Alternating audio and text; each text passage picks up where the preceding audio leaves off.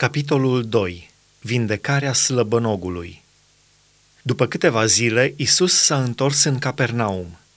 S-a auzit că este în casă și s-au adunat îndată așa de mulți că nu putea să-i mai încapă locul dinaintea ușii.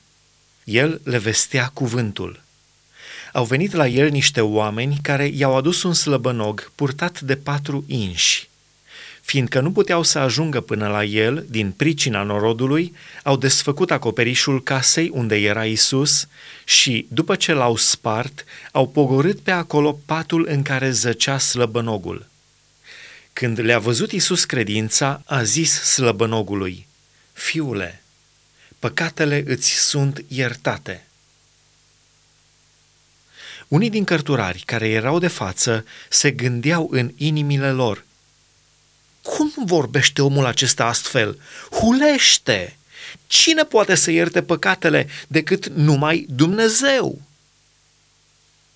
Îndată Isus a cunoscut prin Duhul Său că ei gândeau astfel în ei și le-a zis, Pentru ce aveți astfel de gânduri în inimile voastre? Ce este mai lesne, a zice slăbănogului, păcatele îți sunt iertate?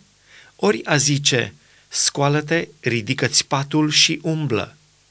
Dar, ca să știți că fiul omului are putere pe pământ să ierte păcatele, ție îți poruncesc, a zis el slăbănogului, scoală-te, ridică-ți patul și du-te acasă.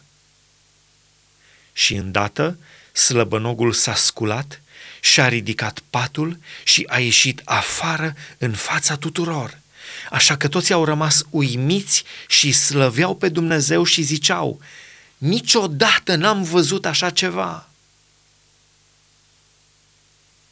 Chemarea lui Levi Isus a ieșit iarăși la mare. Toată mulțimea venea la el și el învăța pe toți. Când trecea pe acolo, a văzut pe Levi, fiul lui Alfeu, șezând la vamă și i-a zis – vino după mine. Levi s-a sculat și a mers după el. Isus stă la masă cu vameșii și păcătoșii. Pe când ședea Isus la masă în casa lui Levi, mulți vameși și păcătoși au șezut și ei la masă cu el și cu ucenicii lui, căci erau mulți care mergeau de obicei după el. Cărturarii și fariseii, când l-au văzut mâncând cu vameșii și cu păcătoșii, au zis ucenicilor lui, De ce mănâncă el și bea cu vameșii și cu păcătoșii? Isus, când a auzit acest lucru, le-a zis, Nu cei sănătoși au trebuință de doctor, ci cei bolnavi. Eu am venit să chem la pocăință nu pe cei neprihăniți, ci pe cei păcătoși. Despre post. Ucenicii lui Ioan și fariseii obișnuiau să postească. Ei au venit și au zis lui Isus: Pentru ce ucenicii lui Ioan și ai fariseilor postesc, iar ucenicii tăi nu postesc? Isus le-a răspuns: Oare pot posti nuntașii câtă vreme este mirele cu ei? Câtă vreme au pe mire cu ei, nu pot posti vor veni zile când va fi luat mirele de la ei și atunci vor posti în ziua aceea. Nimeni nu coase un petec de postav nou la o haină veche. Altfel, petecul de postav nou rupe o parte din cel vechi și mai rea ruptură se face.